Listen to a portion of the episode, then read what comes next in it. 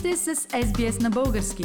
Намерете още страхотни новини на sbs.com.au наклонена черта Bulgarian.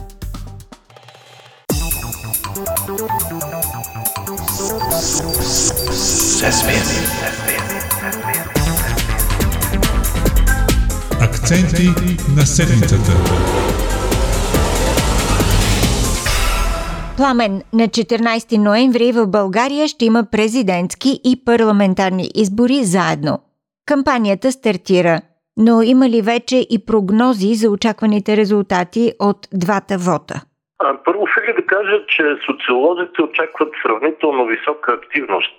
За президентския вод агенция Alpha Research прогнозира над 52 на 100 активност, а за парламентарния над 47 на 100. В зависимост от развитието на предизборната кампания, тези проценти вероятно ще се стигнат. Боряна Димитрова от Alpha Research обаче казва, че има и фактори, които действат за снижаване на активността. Това са влушаващата си економическа ситуация в страната, огромния пик на четвъртата COVID вълна и гласуването с машини. Пламена потвърждава ли се по-ранната прогноза, че ГЕРБ ще са първа политическа сила? Те в момента имат над 23 на 100 подкрепа, но както казва Димитрова, това се дължи на съществения спад при повечето от останалите политически сили. Разликата на ГЕРБ с втората и третата формация обаче вече не е в рамките на статистическата грешка, е 6-7%, т.е. доста по-съществено, отколкото беше доскоро. Кои партии са втори и трети в такъв случай?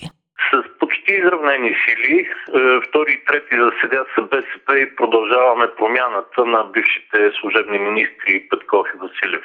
Техните прогнозни резултати са събрани в по-малко от процент някъде между 16 и 17 получават. Така че е трудно да се каже със сигурност кой ще е втори и кой трети. А това е важно, защото разликата е цял управленски мандат. Както знаем, при неуспех на първата политическа сила да състави правителство, втората задължително получава мандат, докато за третата това не въжи. Пламен, казаното до тук означава, че има такъв народ на Слави Трифонов, е далеч от първото място, където беше на последните избори. Какво се случва с тази партия? Социолозите говорят за срив или казват, че това е тенденция, която вероятно ще продължи. За сега има такъв народ, пак с под едно на сто разлика, дали четвърто и пето място с Демократична България. Само, че Демократична България имаше горе-долу толкова подкрепа и на предишните два лота през април и юли, докато при има такъв народ виждаме спад от над 10%. Ако той наистина продължи, те ще отидат и зад ДПС, които също са около 10% подкрепа. Тоест, в момента ДПС е шеста политическа сила, така ли? Да, но в това отношение прогнозите изглеждат предпазливи, защото наскоро се появи нов, силно стимулиращ фактор за избирателите на Движението за права и свободи. Самият лидер на ДПС, Мустафа Карадая, е кандидат-президент. Да, той реално няма шанс за крайен успех, а дори да стигне до балотаж.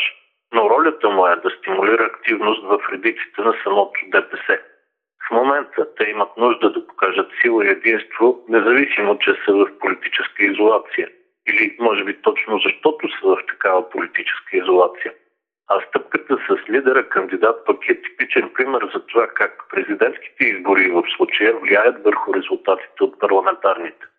А отчита ли вече проучването на Alpha Research разположението на силите в президентската надпревара? А, да, Фили, но първо да кажа, че поне за сега партията на Майя Манолова изправи се БГ, ние идваме, не прескача 4 бариера. Иначе подкрепане от е, тази партия, а също от БСП има такъв народ и продължаваме промяната кандидат президент Румен Радев. В проучването на Алфа води с 42,6 на 100 от гласовете. Специално се подчертава обаче, че това е процент от вота на хората, които твърдо са решили да гласуват. Тоест имаме застраховка, защото имената на демократичните кандидати Анастас Гирджиков и Лозан Панов се появиха съвсем наскоро – и вероятно проучването още не улага добре колко гласове ще успеят да привлекат те. Пламен, добре, Герджиков и Панов ли са следващите кандидати, които събират най-много подкрепа? Да, за сега Анастас Герджиков е с малко над 28 на 100, а Лозан Панов с 8,2 на 100 от гласовете. Това означава, че дори да се получат сериозни размествания в предизборната кампания, те могат да са само в посока приближаване или отдалечаване. Но взаимно изпреварване преди първия тур изглежда невъзможно. Все пак, предмина между 15 и 20 на 100 от гласовете е твърде съществена, за да може да се навакса за месец. В такъв случай това означава балотаж между Румен Радев и Анастас Герджиков. Боряла Дмитрова казва същото с други думи. Ще имаме президентски избори в два тура с отворен финал. И да, практически е сигурно, че именно Румен Радев и Анастас Герджиков ще бъдат на балотажа. Тук възниква и важният въпрос. Ще има ли сериозен единен фронт срещу Румен Радев на втория тур? Е ясен, но отговорът е мътен фили. Първата голяма неяснота е, ще призове ли кандидата на Демократична България Лозан Панов за подкрепа на Анастас Герджиков на балотажа. За сега известното, колкото и да е неприятно, насочва към отговор не. Да не говорим, че Христо Иванов, лидера на партията Демократична България, онзи ден заяви, че те първа колективните органи на партията ще решават кого евентуално да подкрепят на втория тур, дали Румен Радев или Анастас Кирчиков. Това звучи парадоксално, но е факт. Обаче и самия Лозан Панов вече няколко пъти атакува не основния си противник Румен Радев, а именно Анастас Гирджиков. Чисто теоретично това е разбираемо. Те двамата имат застъпващ се електорат и ако Панов иска да стигне до втория тур, трябва да навакса срещу Герджиков. За него Радев в момента е съвсем недосегаем. В практически план обаче подобно поведение е поредната огромна грешка, сътворена в десния демократичен спектър, която за пореден път ще разочарова и отблъсне от политиката десните демократични избиратели. Политически акценти на седмицата с Пламен Асенов. Харесайте, споделете, коментирайте. Следете SBS на български във Facebook.